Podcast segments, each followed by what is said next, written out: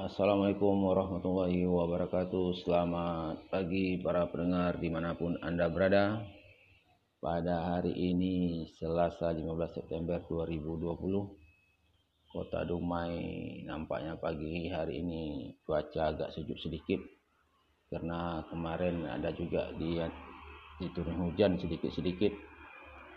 Nampaknya selama bulan September ini musim hujan membuat Kota Dumai sering dituruni hujan, dan ini suatu rahmat juga, karena dengan turunnya hujan maka akan menghidupkan tumbuh-tumbuhan serta mengurangi biaya daripada masyarakat Dumai yang selalu membeli air, karena Dumai sampai detik hari ini belum memiliki sarana air bersih yang cukup memadai yang bisa memenuhi kebutuhan hidup daripada warga Kota Dumai.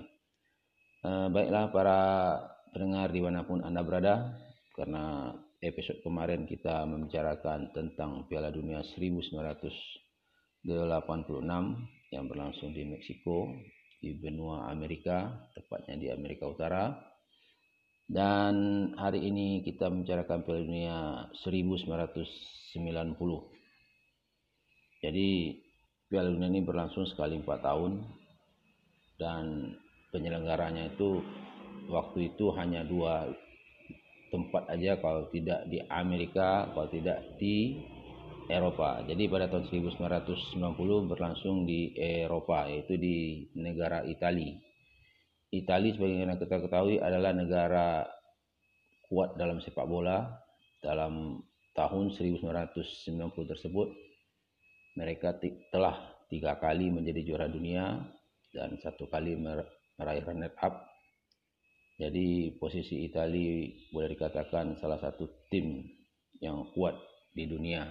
Dan memang Italia memiliki liga yang juga begitu banyak penggemarnya dan merupakan liga yang terbaik juga di dunia. Jadi ini boleh dikatakan Italia adalah negara sepak bola di dunia.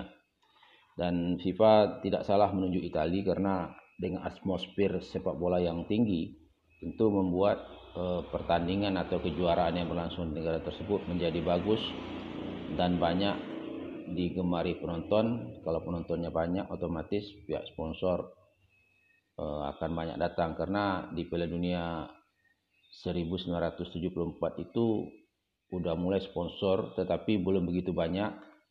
Seribu sembilan ratus tujuh puluh delapan sponsornya juga belum begitu banyak. Seribu sembilan ratus delapan puluh dua ini sudah mulai sponsornya, karena di Eropa itu lebih banyak sponsor daripada Amerika Latin. Kembali ke Meksiko pada tahun seribu sembilan ratus delapan puluh enam, sponsor agak menurun sedikit, dan kembali ke Eropa pada tahun seribu sembilan ratus sembilan puluh dan sponsor terus bergulir dan banyak. Ini membuat sepak bola makin hari makin banyak penggemarnya, karena gaji yang didapat oleh pemain sepak bola itu cukup menjanjikan. Jadi di era sembilan puluhan pemain sepak bola itu boleh boleh dikatakan sudah mendapat gaji yang begitu lumayan. Jadi Piala Dunia seribu sembilan ratus delapan puluh itu seperti juga seribu sembilan ratus delapan puluh enam diikuti oleh dua puluh empat negara dari lima konfederasi, dan dari dua puluh empat negara tersebut putaran pertama dan putaran kedua juara satu dan juara runner up grup maju ke putaran kedua, sementara juara tiga dari grup dari enam grup yang ada dipilih menjadi empat yang terbaik. Jadi dua belas tambah empat menjadi enam belas tim. Dan kalau kita ketahui bahwa tim dari Asia waktu itu diwakili oleh Irak dan Korea Selatan, tetapi tim Asia waktu itu belum juga menunjukkan hasil yang begitu memuaskan, belum bisa lolos ke putaran kedua. Sementara Afrika diwakili oleh Kamerun dan Mesir. Kamerun sebagaimana kita ketahui di Piala Dunia seribu sembilan ratus delapan puluh dua meraih prestasi yang cukup lumayan dengan tiga kali seri atau draw, tapi mereka belum mampu masuk putaran kedua karena kalah selisih gol. Jadi pada tahun seribu sembilan ratus sembilan puluh ini Kamerun diberi kesempatan bermain di awal, yaitu di pembukaan melawan juara bertahan Argentina. Dan di sini Kamerun menunjukkan e, prestasi yang cukup membanggakan, bisa mengalahkan juara bertahan dengan satu kosong walaupun dengan permainan agak keras sedikit sehingga Argentina keteteran untuk menghadapi Kamerun. Jadi dari dua puluh empat tim yang ikut terdapat terdapat enam belas tim yang masuk ke putaran kedua. Yang menarik dari putaran kedua ini ada dua partai yang mempertemukan dua favorit, yaitu Brazil dan Argentina, Jerman dan Belanda. Brazil dan Argentina harus bertemu di enam belas besar atau per delapan final, dan hasilnya Argentina yang meraih kemenangan walaupun Argentina dikepung oleh Brazil selama delapan puluh menit. Tetapi sayang Brazil tidak bisa menghasilkan gol, maka satu gol dari Claudio Caniggia yang membuat Brazil meraih kemenangan satu kosong. Begitu juga Jerman, Jerman bertemu Belanda. Kalau kita ingat pada tahun seribu sembilan ratus tujuh puluh empat, Jerman berhasil mengalahkan Belanda dua satu bermain di Jerman. Tetapi di, di Piala Eropa seribu sembilan ratus delapan puluh delapan bermain juga di Jerman di Stadion Munich. Belanda bisa mengalahkan Jerman dua satu. Jadi Jerman dan Belanda ini sering ketemu di partai-partai yang menentukan. Pada seribu sembilan ratus sembilan puluh ini mereka ketemu lagi, dan kali ini kembali Jerman berhasil mengalahkan Belanda dengan skor dua satu. Selain dari itu, Inggris juga masuk ke putaran kedua dan menemu, bertemu Belgia. Inggris bisa mengalahkan Bel- Belgia. Sementara dari Eropa, dari Afrika yaitu Kamerun, mereka masuk putaran kedua dan bertemu Kolombia, dan mereka juga berhasil mengalahkan Kolombia dan membuat mereka masuk ke delapan besar. Jadi Kamerun adalah tim pertama dari Afrika yang berhasil masuk ke delapan besar, sebelumnya Maroko di Meksiko seribu sembilan ratus delapan puluh enam berhasil masuk ke enam belas besar. Jadi semenjak seribu sembilan ratus delapan puluh dua waktu Aljazair mengalahkan Jerman, itu tim dari Afrika sudah mulai menunjukkan kekuatan-kekuatan mereka. Sementara itu Cekoslowakia juga mas- masuk putaran kedua mengalahkan Costa Rica. Hong- Italia mengalahkan Uruguay. Italia adalah sebagai tuan rumah. Jadi di semifinal di semifinal ketemulah empat kesebelasan yang pernah juara dunia. Ini semifinal seribu sembilan ratus sembilan puluh ini sama dengan semifinal seribu sembilan ratus tujuh puluh, tetapi negaranya berbeda, yaitu diisi oleh para mantan-mantan juara dunia. Argentina ketemu Italia, sementara Jerman ketemu Inggris. Nah, ini suatu pertandingan yang cukup menegangkan juga waktu itu, karena Jerman dan Inggris pada Piala Dunia seribu sembilan ratus enam puluh enam sebagaimana kita ketahui mereka bertemu di final, di mana bermain waktu itu di Wembley. Inggris bisa mengalahkan Jerman dengan skor empat dua walaupun ada gol yang kontroversial, tetapi pertandingan tetap dimenangkan oleh Inggris. Dan pada Piala Dunia kali ini kebalikannya, Jerman yang mengalahkan Inggris di semifinal dengan adu penalti. Karena permainan imbang maka terpaksa diadukan penalti.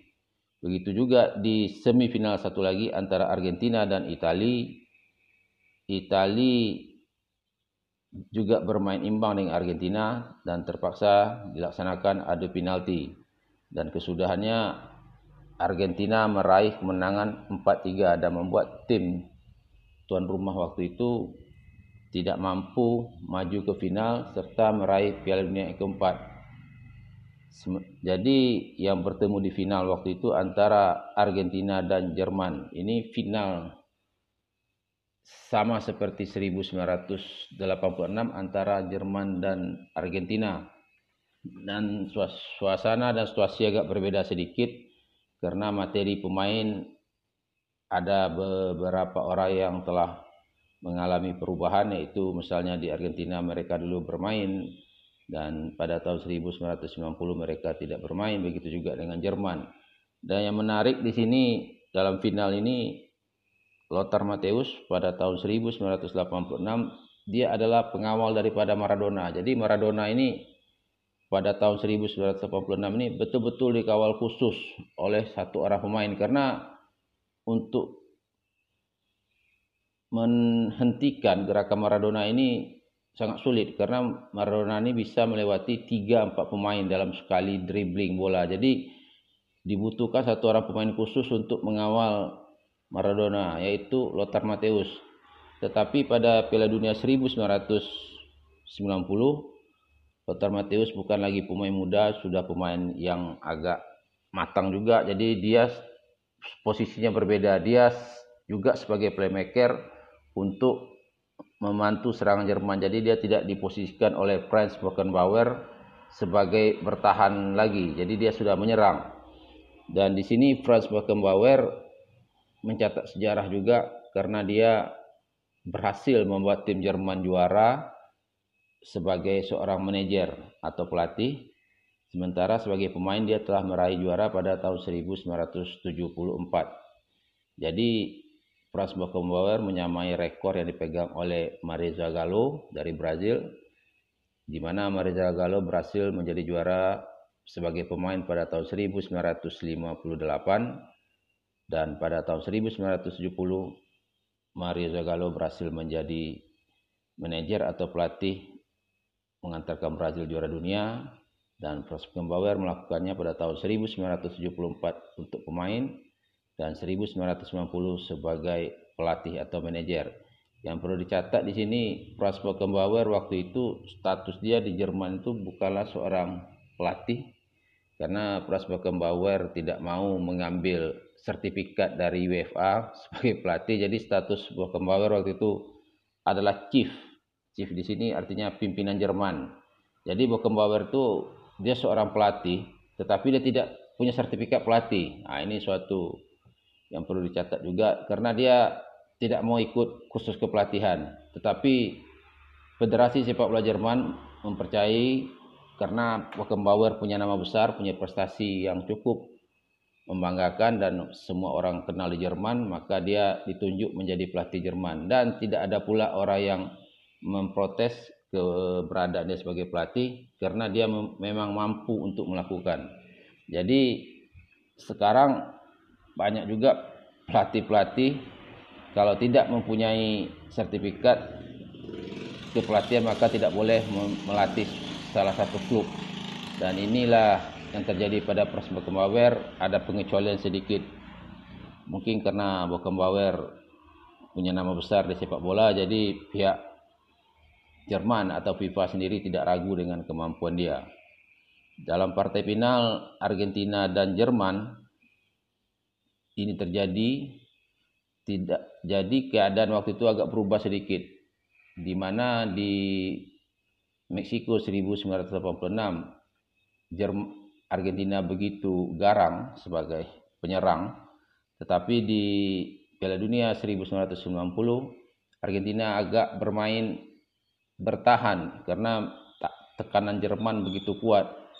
Dan inilah partai final boleh dikatakan kurang bagus, karena kedua pemain, kedua kesebelasan atau klub tidak menunjukkan penampilan mereka yang maksimal. Dan di partai final ini terjadi juga diving. Nah, istilahnya diving itu adalah penipuan yang dilakukan oleh Jürgen Klinsmann. Jadi Jürgen Klinsmann ini dia adalah orang yang pertama melakukan diving di sepak bola, sehingga wasit waktu itu menunjuk titik putih atau penalti untuk Jerman, di mana Jürgen Klinsmann waktu itu menjatuhkan diri seolah-olah dia di, di tackle oleh pihak lawan, maka wasit menunjuk titik putih atau penalti, sehingga Jerman meraih peluang untuk menciptakan gol.